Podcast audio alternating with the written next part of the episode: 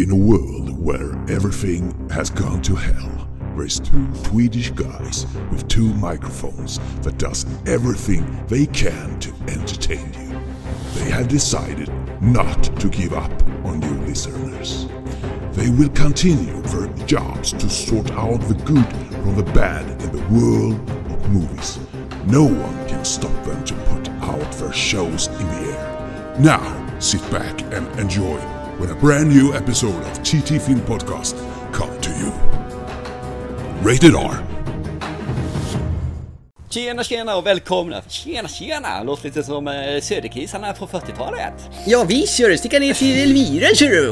Och käka reker. Käka kvart på Östermalm, ser du. Jag vet att stöda mig själv, det är rätt så intressant.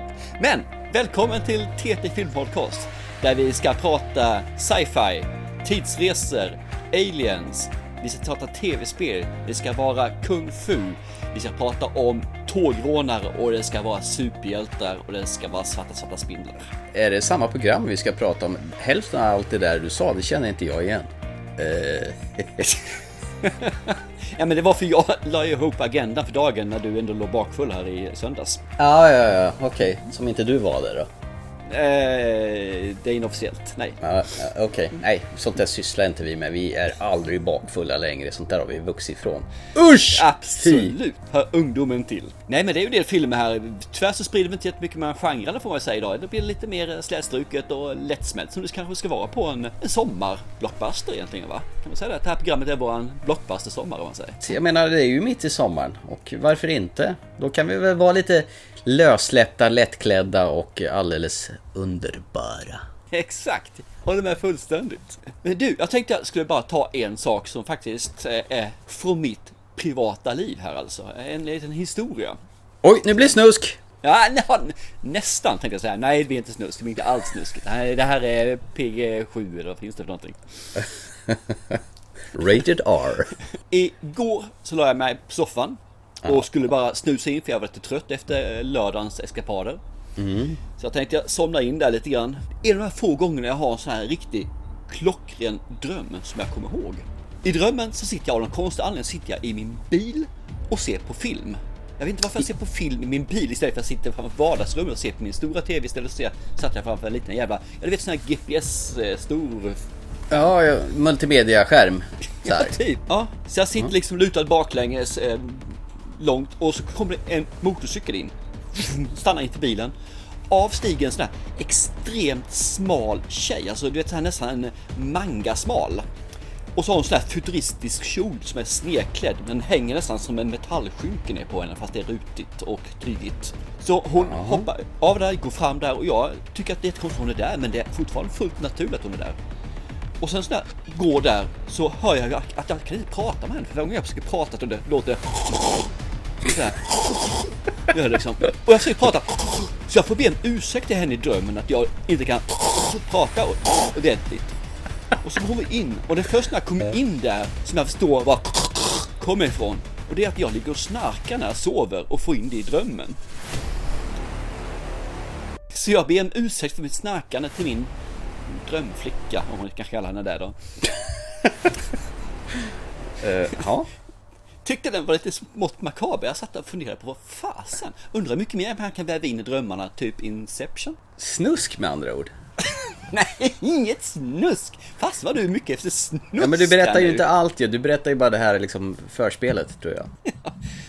Sen brukar ju vara så här, om man nu skulle få för sig att très bien, beaucoup, då vaknar man ju alltid. Ska jag berätta resten så är det inget snusk fortfarande, för hon går in i mitt hus eller om det är lägenhet eller vad som helst, jag vet inte vad det är för något, men hon inspekterar, har lite kommentarer på saker och ting och sen säger hon bara, ja, jag ger 23, för då ska hon köpa där och jag har inte haft försäljning vad jag vet. Där tar slut, drömmen slut, för där vaknar jag faktiskt till och där det slår mig, haha, snarkningar, okej.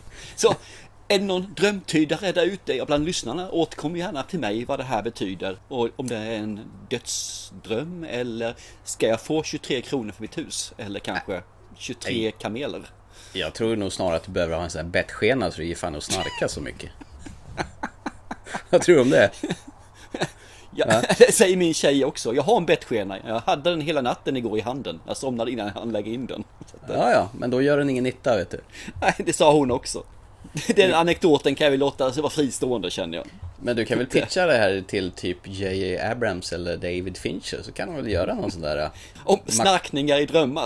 Ja. Nightmare on Elm Street pastisch någonting. Snoring at Örebro. Ja, vi får ta något annat imorgon tycker jag istället. Vad ska du drömma om då? Då ska vi drömma om krig som händer 30 år i framtiden. 30 år i framtiden? I filmen The Tomorrow War med Chris Pratt. We are you. 30 years in the future. We are fighting a war. Our enemy is not human, and we are losing. In 12 months' time, all human beings in the future will be wiped from the face of the earth. Oh my God. You and your unit are now in 2051. We need you to fight beside us. Fire! If we stand a chance at winning this war, you are our last hope. The Tomorrow War, this summer, rated PG-13. Ah, The Tomato War, ja, just det. Tomato War, precis, mördartomaten anfaller, 1 och 2. Men Chris Pratt, det är han som är hjälte hela dagen i Jurassic Park-filmerna, va? Och i precis. Guardians of Galaxy, va? Exakt. Så han har hittat in till Amazon och plötsligt. Ja, den finns ju där, kom ut här för några veckor sedan. Det här är då genren sci-fi och aliens och tidsresor. Den här innehåller alla 3 av de sakerna som vi hade med i introt. Då förstår jag. Ja, nu börjar du förstå. Den här kom då för några veckor sedan. Tyckte det verkade intressant när jag hade sett trailer på den innan. Så jag tänkte, den här kan vi ju se. Om ett annat sätt, det här är en fredagsfilm, popcornfilm. Tänkte, lämna hjärnan. Storylinen sådan är egentligen att vi möter Chris Pratt, hans lilla fru tänkte jag säga då, Betty Gippelin och hans dotter också där. Mm. De är någonstans, jag kan tänka mig att det är 2022 eller något sånt där, om jag har fått rätt för mig. För sen är det inte bara det, utan mitt under fotbolls-VM i Qatar, jag tror att det är då 22, därför jag tror att det är 22 där, så dyker det upp en stort hål i arenan där, eller på planen, och ut kommer några människor från framtiden och säger, vi är från 30 år i framtiden, vi utkämpar ett stort krig och vi förlorar. Vi behöver ha er hjälp. Vända vågen till våran fördel. Låter ju väldigt mycket Terminator när du berättar det sådär. Fast i det här fallet ska de åka till framtiden för att utkämpa kriget istället för att det blir tvärtom här. Alltså, inte komma tillbaka från framtiden i ett stort hål. Kommer de nakna också, som Arnold? Nej, det gör de inte. Nej. De kommer fullt utrustade, så de gör krigsmundering som jag. Ja, det har blivit utveckling där. Man kan resa genom tidshåret utan att vara näck. Så sen hoppar man fram något år i framtiden, och då har egentligen hela världen gått samman för att bekämpa det hotet som ska komma om 30 år då liksom, som man ska besegra den. Så det finns något hopp för mänskligheten, för mänskligheten håller på att förlora verkligen. Det finns bara några 100 000 människor kvar liksom, som har stronghold där de kan slå tillbaka fienden. Och så draftar de människor. Så det är några tusen åker väg här, några tusen åker väg där, och av de här 1000 som kommer tillbaka så kommer kanske bara 200, 300 tillbaka, och många av dem är jätteskadade och som sagt var rätt dramatiskt att ha varit också, för de är där i 9 dagar typ. Det är deras tour om man säger så. Och givetvis så blir ju allas våran Chris Pratt draftad för den här och ska då slåss mot den här fienden. Ja, vad är det för fienden då vi pratar om? Ja, jag tror vi ska låta den vara... Nej, inte hemligt som sådant. Det tycker jag inte. En av de här sakerna som jag tycker är rätt så kul i alla fall är hur aliens är, eller fienden är då om vi säger så. Det man kan säga i alla fall i det här fallet är ju att den följer ju alla mallar, den här filmen. Det här är inget nyskapande. Den är liksom, okej, jag har checklistan, 43 punkter, check. Och det finns det allihop. Och tyvärr så bryter det mot sina egna lagar ibland, den här också filmen. Jag sånt gillar du, har jag minsann för mig. Ja, precis. Det är ju sånt där som jag går igång på när man gör det. Man sätter upp ett regelverk och så helt plötsligt så ändrar man det lite längre fram i filmen för det passar bättre in. Monstren är ju ubersvåra att döda i början, och i slutet så dödar man på löpa band bara för att man kan. Man säger så. Ja, nu berättar du i alla fall vad det var för hot. Monster. Sucker. Ja, förlåt. Det spelar ingen roll egentligen, men jag tycker det är småkul för jag vill inte berätta om monstren som sådant i alla fall. För min del, jag tittar på den här filmen tillsammans med min tjej. Jag kan säga, hon tyckte den här var bättre än vad jag tyckte. Jag tyckte det var lite för mycket plot holes i den, det var lite sånt där. Men som en popcornfilm där man verkligen tar och stämplar ut, tjing, hjärnan. och låter den ligga utan att tänka efter vad som händer. För så fort man tänker efter så blir filmen dålig, kan vi säga faktiskt. Men så länge du njuter av actionet, för actionet är bra, det är välgjort, tycker jag. Bitvis i alla fall, det är jättebra, och sen så visar några kackiga ställen.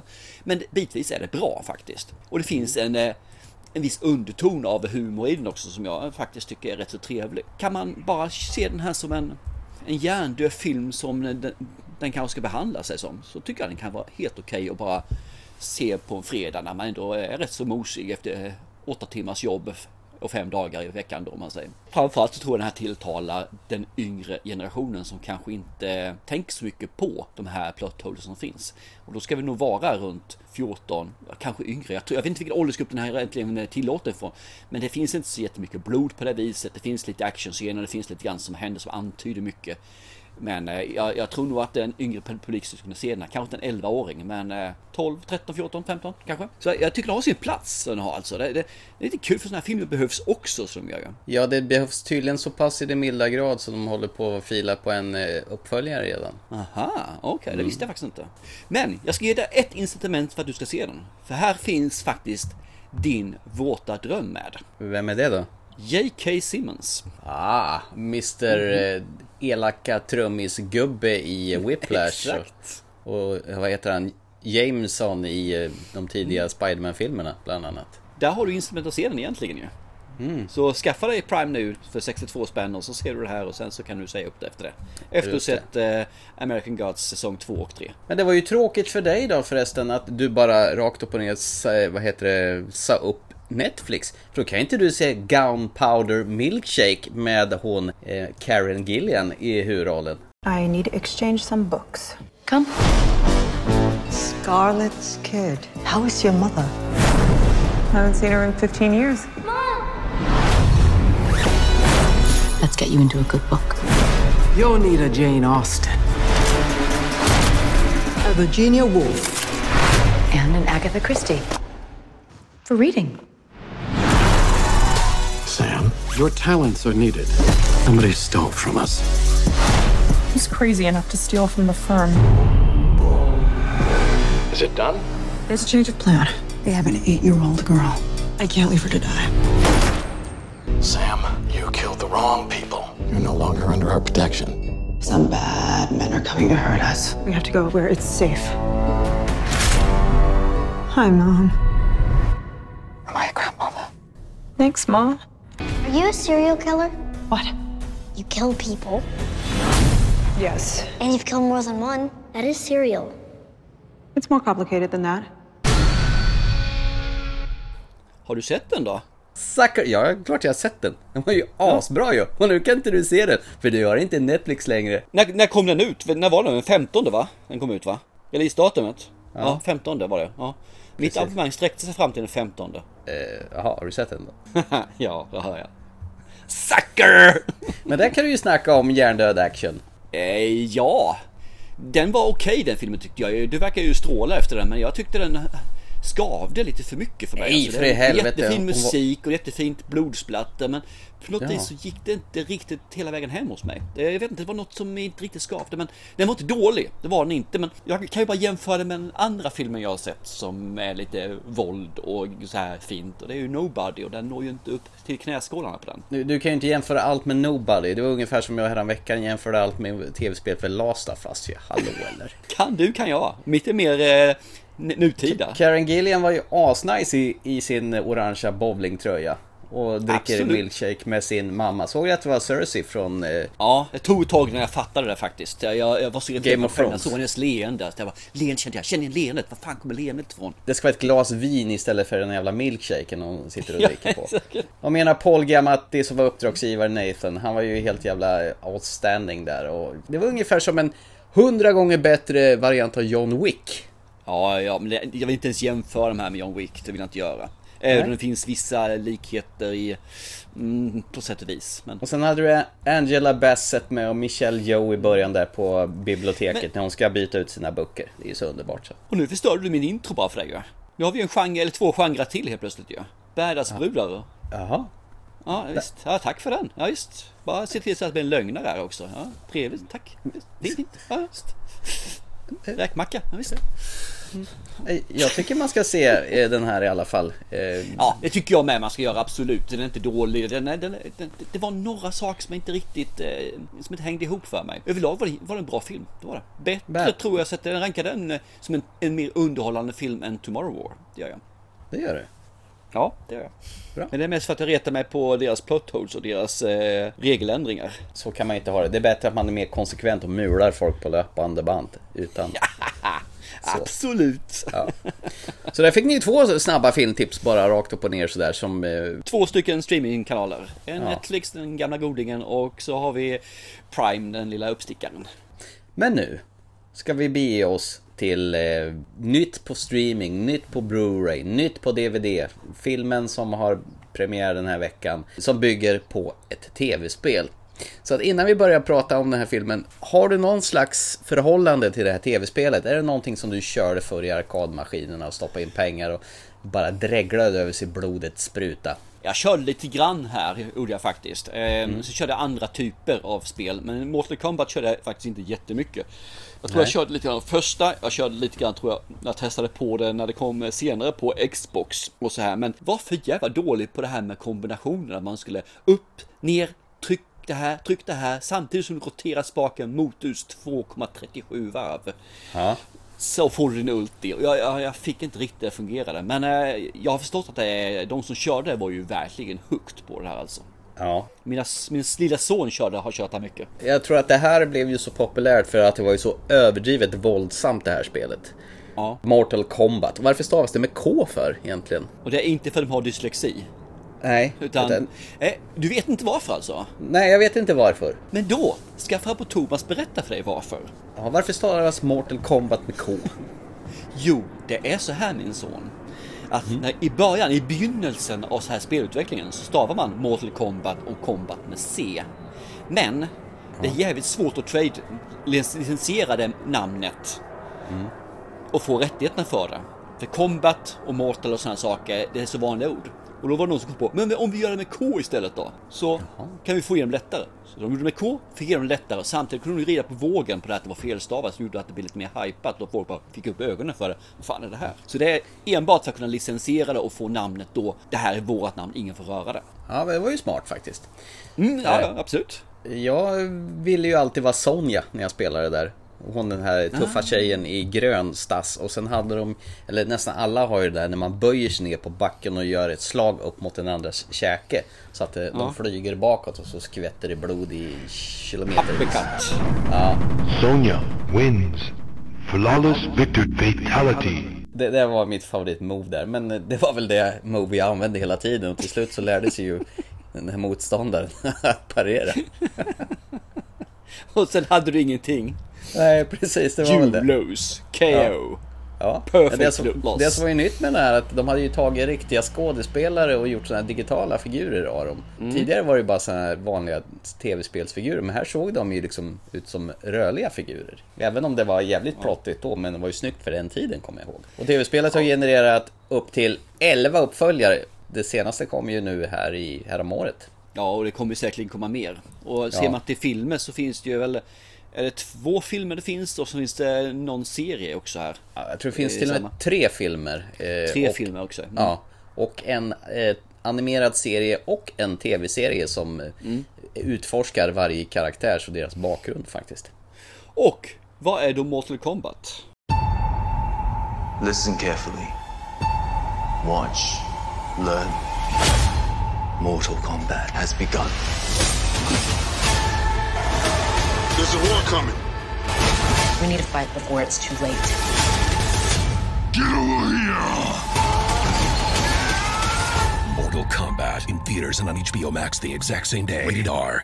Vad handlar filmen om, kan vi säga istället då? Det är ju lite spännande faktiskt. Det handlar väl om en MMA-fighter som heter Cole Young. Och han är en sån där på deke, så han tar väl stryk för pengar om man säger så. Så att han lägger sig väl i matcher så att de har någon att puckla på. Han har någon slags arv där, att det är någon... en person som han går i flera led långt tillbaka, så att han har någon ättling där. Hanzo Hasashi. Så heter han ju. Hacha. Och det är ju tyvärr ett namn, du kan inte heta Hanso längre, för det är ett stulet namn, det går liksom inte att använda det namnet. För Hanso för mig är ju Kill Bill och Hanso Sword, han som gjorde det här världens bästa svärd. Just det. Fungerar liksom inte döpa något till Hanso. Nej. Och den här Hanso har ju en motståndare från yttervärlden, eller vad det kallas för Outworld, kejsaren Shang Tsung, som kommer med sina demonkrigare och vill förstöra hela världen då, alltså våran värld.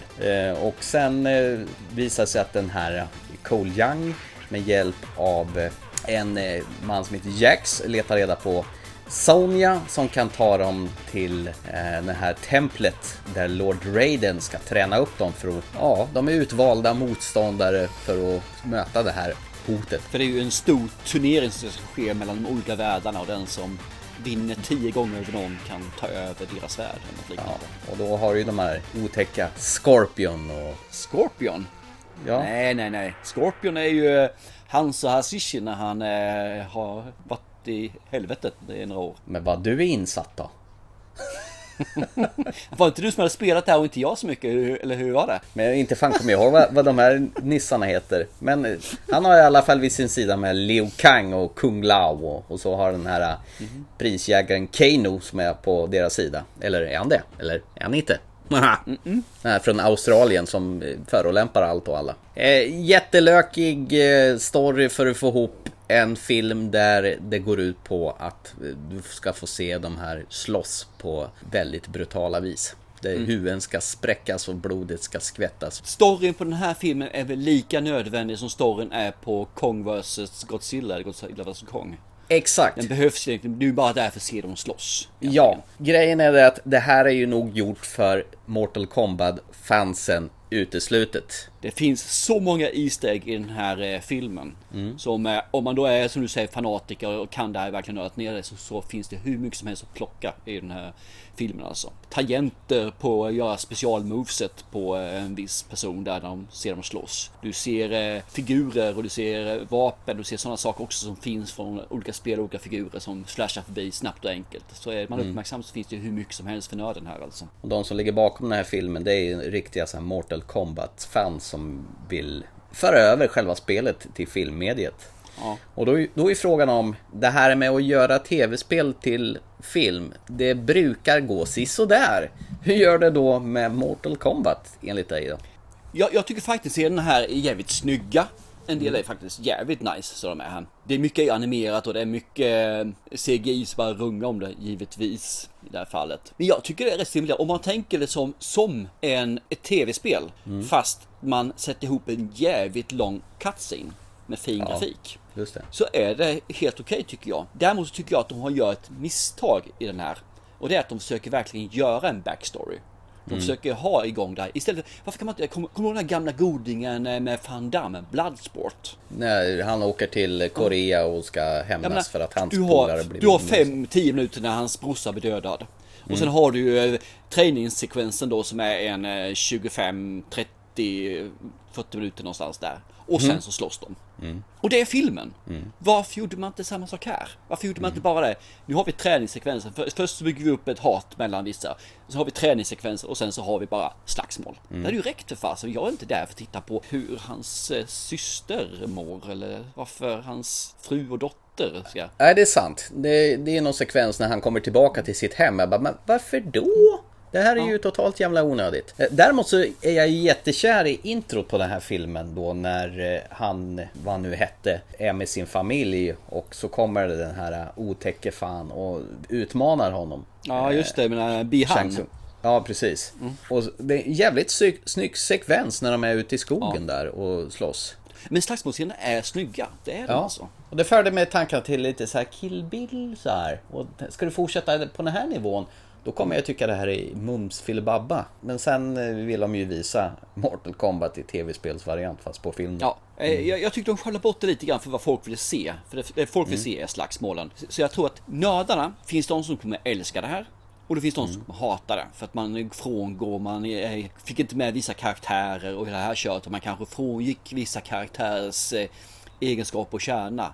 För att få in det i filmen. Och så finns det de som älskar det, tycker bara det här är ju känslan, ju samma sak. Vad gott. Sen finns ju den här ytterligare största gruppen tror jag egentligen, och det är ju de mig själv inräknad, som kanske inte har varit det här fanet av den här spelet då, om man säger, utan har spelat lite grann och kanske aldrig fallit för ordentligt. Vad har vi nytta av det? Och jag tror att jag har alltid fighting filmer. Jag tyckte om de här karatefilmerna när jag var yngre och tycker fortfarande de är trevliga att se på, just hur koreografin fungerar när det är snyggt. Men man kan ju se de här fighting-scenerna, Batman till exempel. De fighting-scenerna är ju så jävla lökigt dåliga jämfört med en riktig fighting-film. Du kan ta en gammal Bruce Lee-film och den är ju så mycket bättre med den tekniken man använder då. Och det tycker jag fortfarande. Jag tycker om Bruce Lee-filmerna fortfarande. Jag är inte där för att se och höra han vara dubbad. När han fightas är det ju jätteunderhållande. Och lite grann det här också. Tycker man om fighting-scener, man tycker om det här, så är det här jätteunderhållande. Mm. Sen vet jag ju att de försökte göra den här så blodig den bara kunde vara och så våldsam den kunde vara för att den fortfarande skulle vara R-rated. Så den inte går över R-rated då. Och jag tycker för min del att jag trodde faktiskt att han var från 11 år när jag tittade på den. Tror du det? Ja. Jaha, det trodde jag. För jag tyckte det var rätt så, med lite blod här, var lite sådär, men det var snälla. Inte så farligt. Det är inte så farligt, det är bra. Fan, de krossar ju huvudet på någon. Gör de just med jävla melon. Huvud hit eller dit. Jag menar, jag har haft huvudvärk som är värre än det där. Alltså, jag tyckte det var väl okej, va. Men det fick ju mig en sak. Det fick mig att gå och köpa Mortal Kombat 11. Så att, så jag och lillsonen har ju bankat skiten nu varann här flera kvällar på raken. I det stallet, de har ju inte bara de här klassiska karategubbarna, de här Sub-Zero och Scorpion och Sonya och de här King Lao och Lord Raiden längre, utan för det är Warner som äger rättigheterna till det här numera. Vad gör man då? Jo, då plockar man in en massa andra karaktärer. Så nu har du Joker från Batman till exempel. Nu har du stoppat in Robocop. Och nu har du stoppat in Rambo. Du har stoppat in Terminator. Så du har såna där som är med och har sina färdigheter med sina vapen. Och det kan man säga var riktigt jävla grisigt spel. Och det lät du din son titta på som är nu 7,5 år gammal. Nej, han är inte 7,5 år. Han är inte 12 ju. Han ska härdas. Oj, lite spräckt hjärna som är melon, det är liksom ingenting. Men fan, han spöade ju skiten nu med de 5 första matcherna. Men sen började jag få lite grepp på det. Sen fick han spö, då ville han inte spela med mig mer. Då tyckte han det var tråkigt. Det är ingen rolig att spela med, du fuskar, säger han. Nej, jag fuskar inte. Hur kan jag fuska? Jag fuskar! Så slängde han kontrollen och gick. Jaha. Det som är kul som du säger liksom, att det här är ju entusiaster som vill föra in tv-spelet till film. Ja. Till man ser på regissören så har han ju gjort just ingenting innan. Han har gjort en kortfilm, har gjort en video short liksom, det har alltid gjort 2014. Och sen så har han ingenting mer förrän han producerade och regisserade Mortal Kombat nu på 21. Nej, men då tyckte han gjorde det rätt så bra faktiskt. Ja, men han går ju i vissa fällor. Det är det som är problemet. Och han är ju lite för ny för att det ska bli en bra film av det här. Ja, men saxofonscenen är underhållande, absolut. Men jag tyckte för min del att alla det här extra materialet när de beskrev alla figurer och allt det här som just var från spelet var fasen så mycket intressantare än själva filmen. Ja, men det var ju rätt kul att se deras hängivenhet när man vet att det är verkligen så här superfans som vill göra det här. Försöka sätta sin prägel på det. Eller. Skapa glädjen var det ingen fel på. Nej, absolut. Det som du säger, liksom, det var entusiastiskt det här alltså. Det är rätt kul att de verkligen fått till att kunna göra det med så hög budget som de ändå har gjort det. Det finns ju en annan från 95 där, vad heter det, Christopher Lambert, alltså Highlander, spelar Lord Raiden. Jaha, okej. Den så, kan man kanske passa på, eller? Ja, det är Paul V.S. Anderson som gjorde Resident Evil-serien som har gjort den här filmen, faktiskt. Ja, jag vet, han vill ju egentligen göra den här en till just han vill göra, vet jag. Jag vet att jag sett den, men det var jättelänge sedan och jag kommer minsann inte ihåg ett smack om den. Kanske vore det kul att återbesöka den då, eller inte. Ja, nej. Jag tror man kan hålla sig här, för jag tror den kommer risk för att den är en riktig B-rull idag. Men summa summarum då, ska man säga att de stora fansen av tv-spelen lär ju tycka att det här är rätt ball. Men det tror jag. Eller hatar den hur mycket som helst. Men jag tror att de flesta kommer ändå tycka att det här är coolt av fansen. Och jag tror att vi som tycker om slagsmål, blod, fighting tycker också det här är kul alltså. Men jag blir sugen på att se Bloodsport igen, måste jag erkänna. Så att den kanske jag ska se igen. Osensuerad då. Tillsammans med en av mina söner. Ja, inte den här Sandros metronom sönderklippta som kom där man inte ser någonting och inte fattar någonting. Det var den filmen som var 23 minuter lång, va? Eller hur var det? Motståndaren, han har klippt av den andra benpipan som den sticker ut. Han står bara liksom och skriker i slow motion och man fattar inte varför han står och skriker i slow motion. För själva utgången är borta. Jag vet, det var kul. Sen tyckte jag att den kunde gjorts bättre, men den var underhållande. Helt klart, för det är den gjord för att vara. Aktuell nu på DVD och Blu-ray och ja, streaming då. Tackar vi åter våra kompisar på SF Studios som möjliggjorde att vi kunde se den här. Danke. Scorpion, Sub-Zero, Baraka, Round 1, Fight! Scorpion wins. Round 2, Fight! Test your fight. Finish it. Scorpion wins. Fatality. Ha, ska vi gå vidare? Till Svarta Spindlar? Nej, det är väl Red Sonja, va? Eller nej, vad fan heter hon? Black Widow. Svarta Spindlar. Red Sonja, var fan fick jag det ifrån? Det är ju där den här låten "We Want to Live Forever" går. Ja, det är ju Conan-filmen ju. Det är Bridget Nielsen var med, ja. Just det. Och du är hela tiden hävdar att den är från låten från Highlander är med den där också. Så var det. Sorry, jag snedtrampade. Det är helt okej, det gör du så ofta så. Men Black Widow, den filmen som har varit framskjuten, jag vet inte hur länge, framflyttad kors och tvärs. Nu äntligen har den haft premiär. Den 9 juli släpptes den på bio och samtidigt på Disney+, om man gillar att slänga upp massa pengar för att se film hemma på tv, om man vill använda Premier Access. Scarlett Johansson, Uma Thurman, ställ dem bredvid varandra. Thomas Törnros väljer alltid Scarlett Johansson. Ja. Vi kan berätta vad film handlar om istället för att gå in på sådana saker, tycker jag. I still have nothing. And then I got this job. This family. And I was better because of it. Tell me, how did you keep your heart? Well, you taught me, kept me alive. I thought about you every day of my life. Family. Back together again. Don't make a scene. You made a scene, didn't you? Woo! Be the first to experience Black Widow tonight. Det här utspelar sig egentligen efter Marvel-filmen Civil War, men innan Infinity War kan man säga. Mm-hmm. För mig det känns som att det är mer eller mindre direkt efter Civil War när man tänker, för hon är på flykt. Han är ju alltså... Och hamnar väl egentligen plötsligt tillbaka till sin gamla familj i Ryssland kan man säga.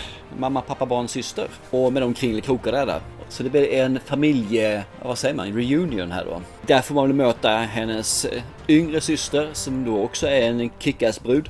Florence Pugh. Precis, som vi kommer ihåg från Midsommar. Ja, hon var så underbart bitter och trumpen här. Och det är hon lite här också. Ja, men ja, lite grann faktiskt. Mm. Och så möter vi våran älskade sheriff också från Jösses tv-serien Stranger Things, precis. Han är den ryska varianten på Captain America, tycker han själv i alla fall. Lite tjockare bara. Dräkten passar ju fortfarande. Och sen har vi då morsan som är, ja, vad hon är för någonting får vi nästan reda på lite längre fram. Hon är väl hjärnan i familjen kan vi säga. Rachel Weisz spelar mamman i alla fall. Yes. Och jag blandar fortfarande ihop henne och Gemma Arterton. Jag fattar inte, jag tycker de är så lika. Nej, jag förstår inte heller det. Men ja, det här är väl som vilken Marvel som helst egentligen, eller just vad den handlar om. Däremot så är den kanske lite annorlunda jämfört med en vanlig, ja, om man säger så, Avengers-film i alla fall. Den har ett annat stråk, vi kan kanske komma in lite grann senare på den när vi pratar om filmen. Men det här är, jag tänker inte säga mer om filmen, för det finns inte så mycket mer att säga egentligen. Att de har ett ondskefullt syndikat som de ska slåss mot. Egentligen är det där som hon kommer från, The Red Room kallas det. Men det är väl initialt så har väl de levt undercover, inte i Ryssland utan någonstans i Ohio här för mig i USA. Ja. Jag lämnade den delen där för jag tänkte det får man se ändå så snabbt så att det har inte någonting med handlingen att göra egentligen. Men de har polerat bort sin ryska väldigt bra tills de flyr. Ja, exakt. Nej, men hon är väl egentligen där för att slå ut Red Room igen då, det här syndikatet. När såg du den här förresten? Såg du den med en gång eller såg du den lite senare eller? Vi ska se, den hade premiär på onsdagen. Jag tog med min son som nu mera, när du och jag inte går på bio så har jag min biokompis i min lillson. Vi såg den på söndagen, så att den hade gått 3 dagar. på bio. Ja. Och det var i stora salongen och vi var där 20:09 på kvällen och det var så fullsatt det bara gick under coronarestriktioner, så att det är den största salongen de har på Filmstaden här. Det var välfyllt. Jag och tjejen såg den på en lite mindre salong, men också fullt faktiskt i den salong, så fullt det fick vara då alltså. Det var kul att vara på bio när det är massor folk, och det är kul när det är en bio som faktiskt folk sköter sig också. Ja. Det är för mycket störande än. Nej, men det var samma här. Det var liksom ingen som höll på väsnades eller fibbla med mobiltelefoner. Så man kunde bara djupt och härligt sjunka in i den här illusionen som man får ta del av. Bara den här Marvel-loggan kommer igång när bara flippra med såna serietidningar så här, hur den går. Den har ju en speciell signatur, den där Marvel-loggan. Och man blir ju lite så här lycklig när den spelas upp ju, redan där. Okay. Säger han som har varit värsta Marvel-hatare. Men, ja, precis. Ja. Marvel drar väl. Mm. Ja, nej. Jag tyckte det har blivit mer angenämt att se de här. För det är ju riktiga blockbusterfilmer. Och kan ju vara lite så att det har varit avsaknaden av stora, svulstiga actionstänkare. Och det här var ju en actionstänkare av rang. Okej, ja, det är bra. Scarlett Johansson har ju varit med och producerat den här filmen. Så hon har ju kastat in stålar sedan där. Så hon har ju investerat i den. Och det är ju fruktansvärt coola actionsekvenser. Och det är ju, du har ju sån här motorcykelröj i bästa James Bond eller Mission Impossible-stil. Eller för all del Jason Bourne-stil. Slagsmålen är ju lite åt det hållet tycker jag. Väldigt så här hårdkokta, brutala slagsmål. Sköna scener där de hoppar och tvärs över kors över världen. De globetrottar ju precis som i en Mission Impossible eller James Bond. Så att jag fick lite sådana vibbar när jag såg den här filmen. Jag tycker det är bara lite synd att vi har en superhjältefilm där det inte finns en enda superhjälte egentligen. Eller det är hennes fasta då, om man säger så, Fnutt, som är lite superhjälte, men ja, han ska vara stark, han ska vara stark. Ja, det är vi känt. Han är jävligt stark, det är väl så det är, ja. Annars är det ju bara tuffa tjejer i tajta trikåer egentligen. Precis, och det finns det gott om. Den delen, det jag säger lite annorlunda, för jag känner att känslan, det är, jag vet inte riktigt, för de försöker göra med lite humor, mellan sån här syskonhumor. Fast det känns lite grann så att de inte riktigt synkar. Och det kanske ska vara så att de inte ska synka, för de har inte träffats förresten på 20 år eller något liknande. Mm. Så det kanske ska vara så att det är lite skär sig mellan lite grann där. Men det känns lite grann i alla fall som att det blir, the fun moments där blir lite grann, Okej, det var lite off-timing känner man lite grann. Oj, det upplevde inte jag. Nej, men så gjorde jag i alla fall. Det är mellan då Pew och Scarlett i det fallet. Däremot så upplevde jag att hon fick ju nästan lika mycket screen time som Scarlett Johansson i princip. Ja, men det finns då en baktanke där, så det finns. Jo, men det gör det ju. Det ska bakas kaka på den kakan. För hon ska ju få, verkar det som, en film till här ju, då Florence. Men här, och det ryktas väl också om att hon kanske är den nya Black Widow. Och sen ska hon ju tydligen vara med och gästspela i den här serien Hawkeye som kommer på Disney+. Som ska ha del i den serien också, vad jag har förstått. Yep. Så att det här är väl ett sätt för att kratta vägen för Florence Pughs roll. För det är ju det som MCU är duktiga på. Marvel där, det är ju att de är ju duktiga på att föra in och ha en plan. De har liksom, det här ska vi, och så fullföljer de det. Det är väl det som DC saknar i sitt filmer. De kan inte ens stava till det, tror jag, så att Men sen är det ju lite så här, jag nämnde ju tidigare att det var kändes som lite så här James Bond, Jason Bourne, Mission Impossible stuk på det hela med sättet hur de framställer det. Sen får man ju nästan lite Terminator över det hela också, tycker jag. Och det är inte helt fy skam heller. Ja, okej. Ja, du har jättekonstiga referenser i sätt att tänka, men jag tror jag förstår hur du menar, men jag har jättesvårt att köpa dina tankegångar, tror jag måste säga det alltså. Jaha, nej, men jag bara tänker på när Scarlett Johanssons Black Widow är ju en sväng i Norge och dräller i början av filmen. Jag förstår vad du menar, jag gör det, men det finns folk som kanske tänker på samma sätt som du. Jag ser inte riktigt den. Nej, okej. Ja, men då har jag fel då. Ja, men det vet vi redan, men vi behöver inte säga det så här öppet, men låtsas att du... Tycker inte du, det var ju 11-årsgräns på den här filmen. Tycker inte du att den var ovanligt våldsam för att vara en 11-årsfilm? Nej, det tycker jag inte. Jag tycker den var inte alls våldsam egentligen. Tyckte de tryckte på rätt så hårt när det fightades där. Nej, men det är ju akrobatik. Det är ju det enda de gör. Det är ju bara akrobatik. Det är ju liksom ingenting. Lite blod var det ju också. Ja, det är någonstans. Ja, det var ju någon som drämde i backen på flera våningshus och blev liggande och förblödde. Jo, men man fick ju inte se någonting direkt.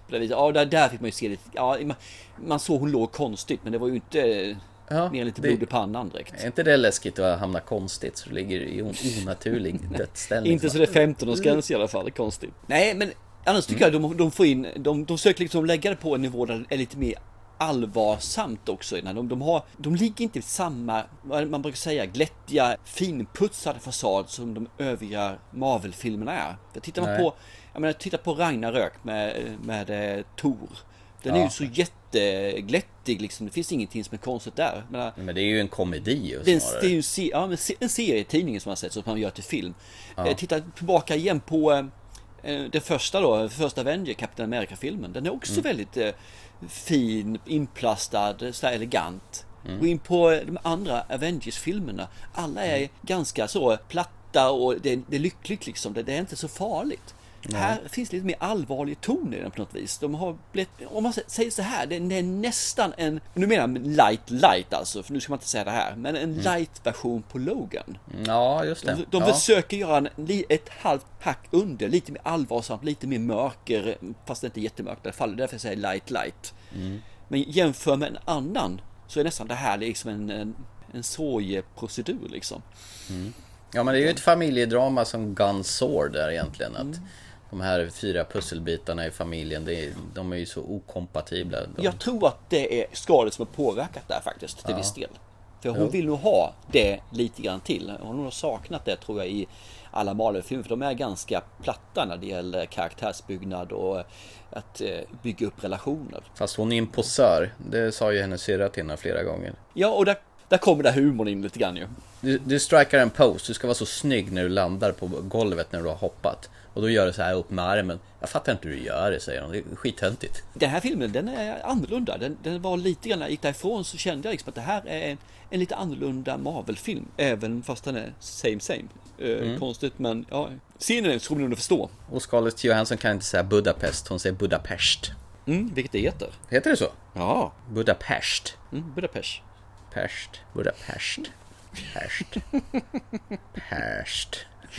Det man kan säga mer är att Scarlett Johansson är ju verkligen en senior här nu, för hon är den enda i dagsläget som varit med i alla 4 faserna i MCU. Fast nu är det ju färdigt. Det blir inget mer. Ja, för henne då? Ja, det vet man ju inte visserligen. Det kan ju finnas öppningar sen igen. Jag menar, det finns ju öppningar för att Iron Man ska tillbaka. Jaha, ska det vara så? Ja, det finns rykten där att han kommer tillbaka igen. Ja, vem vet. Ja. Bara för en liten trivia också här ju. Florence Pugh fick ju rollen som hennes syster. Men det fanns ju några stycken till faktiskt som var påtänkta där. Emma Watson. Watson, precis. Jag tycker nog att Florence Pugh var bättre där, säger. Så har vi ju hon, vad heter hon, kan inte uttala, Saoirse Ronan. Ja, som också är med, unga kvinnor då ju. Ja. Alice Englert och Dar Savaski. Så att det var ju några stycken innan Florence Pugh fick den, alltså, helt klart. Men jag tycker nog att det var helt rätt att lägga henne där, för hon ser verkligen yngre ut än Scarlett Johansson, vilket hon... Jo, men det gör hon ju. Det finns nog en person de kan bygga på under en längre period, för jag tror nog att de vill nog ha en person som kan vara med under en rätt lång period här nu i ett antal år. Ja, det är väl lite tanken med de här filmerna att du ska följa karaktärerna under längre tid. Ja, rekommenderar du filmen då? Det lät som du faktiskt jag tyckte den var kul då. Ja, men herregud, det här var en riktig ride tycker jag. Och jag kände mig nog ganska utsvulten på en maffig, riktig jäkla hårdkokt blockbuster. Jag fick ju action, jag fick ju familjedrama, jag fick ju det mesta det här. Det var lite humor, det var allt möjligt, det var lite sorg. Det var en jättefin balans mellan serietidningsvåld och action. Jag tyckte pendla över lite mer actionfilmen än serietidnings superhjältefilm som du nämnde tidigare. Och det tycker jag bara var positivt, att hon tar det där lite mer åt Logan-hållet som vi pratade om. Ja, nu när ni ser filmen så är ett litet steg liksom, det är verkligen ett litet steg. Men det är inte så där jävla jättepolerat som i Avengers-filmerna och så. Lite råare, lite mer känsloladdat faktiskt. Och jag tyckte det här var en härlig åktur som jag nog faktiskt kan gärna se om faktiskt. Nej, men det var mums filibabba. Sen kan jag tycka lite tråkigt att de har tagit ihjäl Scarlett Johanssons karaktär tidigare då, så att... Jag tycker också det är synd faktiskt, för jag tycker hon tillförde någonting som inte som måste fyllas på något sätt. Alltså det kommer bli ett hål om inte hennes karaktär eller på det sätt hon var där finns med. Mm. Så det blir lite avigt där när man vet att det här är en karaktär som har försvunnit ur franchisen, men ja, det är en origin story där ju. Och sen ska man ju naturligtvis sitta kvar när eftertexterna har rullat för att se post-credit-scenen där som tar historien vidare lite grann av vad man förväntas komma att se. Yes. Jag har nog inte så mycket mer att säga, utan det här var underhållande. Ja, räcker väl. Ja. Nice. Why do you always do that thing? Do what? That thing you do when you're fighting. And This thing that you do when you whip your hair when you're fighting with the arm and the hair and you do like a fighting pose. It's a fighting pose. You're a total poser. I'm not a poser. Oh, come on. I mean, they're great poses, but it does look like you think everyone's looking at you like all the time. All that time that I spent posing, I was trying to actually do something good to make up for all the pain and suffering that we caused. Trying to be more than just a trained killer.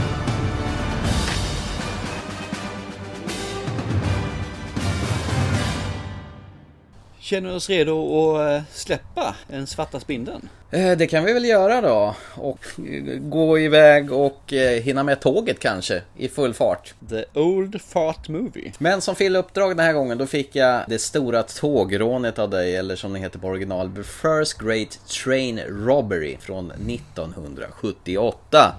The Great Train Robbery, starring Sean Connery, the greatest scoundrel hero who ever lived. Bald and Batty. It takes a bold man with a brilliant plan to take what has never been taken before. And he must have the proper tools. How can I be of service to you? Find me a dead cat. Great train robbery. Robbery indeed.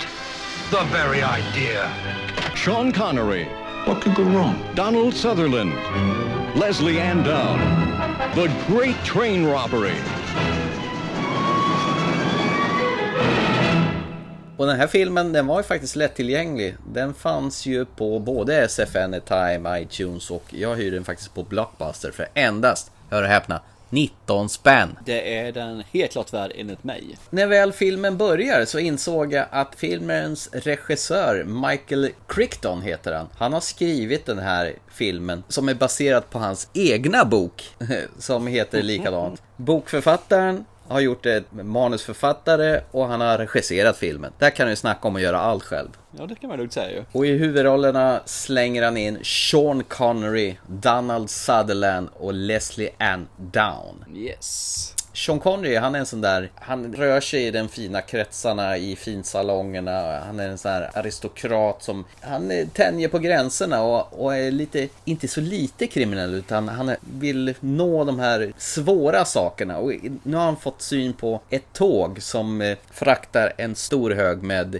guld från sån här krimkriget där som fraktas då. Och där har han beslutat sig att det här ska jag råna. Men de menar på att det här är helt omöjligt, för det finns 4 nycklar som är utplacerade på olika ställen som ska kunna låsa upp de här kisterna med allt guld på tåget. För att göra det, då krävs det lite planering då helt enkelt. Donald Sutherland och Sean Connery, de vill råna ett tåg i rörelse i sån här kassavalv i den viktorianska England. De behöver vaxavgjutningar av nycklar, de behöver en kista, de behöver en död katt och en jävla massa planering för att kunna lösa det här. Yes. En riktig heistfilm alltså. En riktig heistfilm där. Och som tillsammans då så har de Leslie Ann Down som får agera olika typer av karaktärer då för att lura av såna rika gubbar deras nycklar då, så de kan göra kopior. Jag trodde ju i min enfald att den här filmen skulle ju utspela sig på tåg, punkt. Men så fel jag hela hade. Hela tiden alltså. Ja, det är ju jättefel. Det är ju bara en liten jäkla fis i rymden egentligen mot. Ja, det är ju det. Det är ju bara själva heisten som är i på tåget ju. Ja. Och de är ju tvungna att få ut en sån här som är jätteduktig på att klättra över fasader. Mm. Det var faktiskt en ballettdansare pansare som regissören tvingar klättra över den här höga muren med de här taggtråden själv, för att de hittade ingen stuntman, så det fick han göra själv. Sen blev jag lite förvånad där när Sean Connery håller på att kräla runt på det här tåget som rörde sig ganska snabbt också. Och tänkte, antingen har de hittat en stuntman som är sjukt lik Sean Connery, eller också är det han själv som gör det. Och när jag läste på lite grann så visar det sig att det är Sean Connery som gör sina egna stunts där. Okay. Duckar för broar. Man ser ju att det är han. Sen när hans fru Michelle såg att han krälade runt den när hon såg filmen på bio, då blev hon jävligt sur på honom, för hon tyckte inte han skulle göra sådana här grejer själv. Det kan jag förstå visserligen. Men just den här planeringen då, hur de lurar av folk, snycklar och tar tid, hur lång tid det tar innan någon säkerhetsvakt som går sin rond, som håller på att bevaka det här stället där det finns nycklar. Just den här planeringsfasen, det är ju fruktansvärt underbart. Nej, men det här är ju en Ocean's Eleven fast typ på 1800-talet. Och Sean Connery är en sån jävla dryg, självgod människa i den här filmen. Han är ju så taskig. Till exempel förklarar för sin den här kvinnan då, Miriam då, som hon får, han utsätter det för väldigt taskiga saker där. Han sitter och skalar en apelsin där och förklarar att du ska förföra en gubbe som har den här nyckeln, och du ska liksom strippa av dina kläder och grejer. Och han sitter snällt och käkar sin apelsin och bara tycker det är världens enklaste sak i världen. Han är ju Sean Connery, så ja, han är Sean Connery med skägg har han där. Och sen har han ju sin topé där, för han har ju egentligen inget hår på huvudet där. Exakt. Men någon som har ännu mer hår, det är ju hans kompis Agar, som han kallas, som spelar Dana Sutherland. Han har ju så här riktigt jävla krullhår och jättepolisonger och så. Men jävla vilket bra samspel de här två har, som är masterplan tjuvar där som ska utföra det här rånet. Nej, men det här var faktiskt en väldigt underhållande film, och jag är helt förvånad att jag inte har sett den här till dags datum faktiskt. För den är ju inte så här, det är ju ingen sån här helaftonsfilm heller. Den är ju bara 1 timme och 50 minuter sedan. Man betar ju av den här rätt så snabbt. Ja, jag såg den här ju första gången när jag var ganska liten. Jag kommer ihåg det som fastnade mest här. Det är den där med klättra över muren faktiskt, jag kommer ihåg. Ja. Men jag tycker om den här lilla klockan. Den scenen med klockan också tycker jag är trevlig. Med pinglan kan man säga på kistan. Pinglan, ja just det. Han ska agera lik där. Pingla på kistan utifall han är begravd och inte är död. Så kan han möjlighet att pingla på den där också. Och så har de tagit med en stendöd katt för att det ska lukta äckligt ur kistan. Mm. Det är alltid kul där när det är mycket planering för brott här, så man kan drömma sig bort, se de här. Och man hejar ju faktiskt på att det ska gå väl för dem här. Man vill ju inte att de ska torska dit. För att de har ju lagt ner så jäkla mycket tid och planering för att utföra och få till det här. Ja, men det är ju som Oceans-filmen. Man hejar ju på dem också ju. Det är ju inte ofta man hejar på dem som rånar, men på något vis är de lite charmiga, charmanta och så här, charmanta så här. Så då helt plötsligt kan det vara kul att heja på brottslingarna. Och den är egentligen den enda anledningen att Sean Connery gör den här filmen. Det är ju för att det är en samarbete med Metro-Goldwyn-Mayer och United Artists. Och United Artists är ju en del av Eon Pictures, alltså de som gör James Bond-filmerna. Så han hade ju ett avtal med dem, så att han fick ju inte liksom välja och vraka vilka filmer han gjorde, utan det var ju vissa filmer som låg under vissa brands, bland annat den här. Nej, jag tyckte om den här filmen, men jag var ju en sucker för Donald Sutherland framförallt, och Sean Connery, men Donald Sutherland var nog så faktiskt högre kurs då, när den här kom ut. När jag såg den, rätt sagt, säga. För jag såg inte den vecka 78, utan jag såg den väl någonstans på 80-talet kan jag tänka mig. Jag älskar ju hans dryga personlighet här. Han har ju en del av sin James Bond-dryghet, men han är ju ett snäppet värre här än vad han är där. Att han är ju självgod till förbannelse. Den här karaktären Pierce som han spelar där. Nej, det var en fröjd för ögat faktiskt. Kul att höra, kul. Så man andra ord, det faller väl ut den här filmen då alltså? Ja, det gjorde det. Och är man en sucker för heistfilmer överlag, så har man inte sett The First Great Train Robbery från 1978, så det är kul att se gamla filmer där de görs på lite annorlunda sätt än vad man gör idag. Absolut. Det är en scen där Donald Sutherland ska imitera den här tiden det tar och springa upp och ner för en trappa och öppna det här skåpet och dyrka upp det när han står på plats och springer på stället. Det är så jävla roligt som en... Det är obetalbart, vi älskar det. Gott mos. 19 spänn på Blockbuster, det är bara in och hyra den. Ja, men det tycker jag, ge den en chans. Fasen alltså, visserligen är det nu några år på nacken, men jag tycker det kan vara värt i alla fall. Du, Nästa gång så blir det ju inte en utmaning. Nej, då är våran återglötten, våran tillbaka titt. Sist så hade vi väl Long Kiss Goodnight som vi valde då, som jag valde, så det är din tur att välja en återtitt den här gången. För några avsnitt sen så tog vi upp en film faktiskt som jag tänkte, när vi pratade om den och framförallt när du körde dit där, så kände jag att den här filmen tror vi måste köra och verkligen se. Mm-hmm. Inte bara få liksom en glimt av den på det så kort som vi körde där, utan vi måste verkligen se hela filmen. Framförallt så kan det ju bli liksom en tillbakablick för dig och göra en utvärdering av hur du själv presterar och så här. Nu fattar jag ingenting, men det blir säkert bra. Du hade ju en liten fin scen som du reciterade här. Aha, vi ska köra med Whole Nine Yards den här gången på den. Precis, när Harry möter Sally. Vi ser hela filmen, inte bara höra dig kör fram orgasmscenen, utan nu kör vi hela förbannade filmen. Ja, nej men absolut. Det var faktiskt ett bra val där, för att den har inte jag sett på jättelänge. Ja, jag har varit jättesugen faktiskt när jag hörde dig gå igång med The Big O. Ja, men det är ju kul att jag kan inspirera någon till att... Ja, precis. Ja, men Billy Crystal och Meg Ryan. Det var ju faktiskt Ghost flickvän i Top Gun också. Det var första gången man såg henne. Okej, det kommer jag inte ihåg. Återtiteln är Harry möter Sally. Ja, men då så. Och nu har vi bara en sak att göra, va? Ja, vad var det för någonting? Avsluta podden, tror jag minns. Vad bra. Då får alla ha det så gott och se på 1, 2, 3, 4, 5 eller så många filmer du vill se på. Så hörs vi snart igen. Det gör vi, absolut. Chip, chip. Hej då.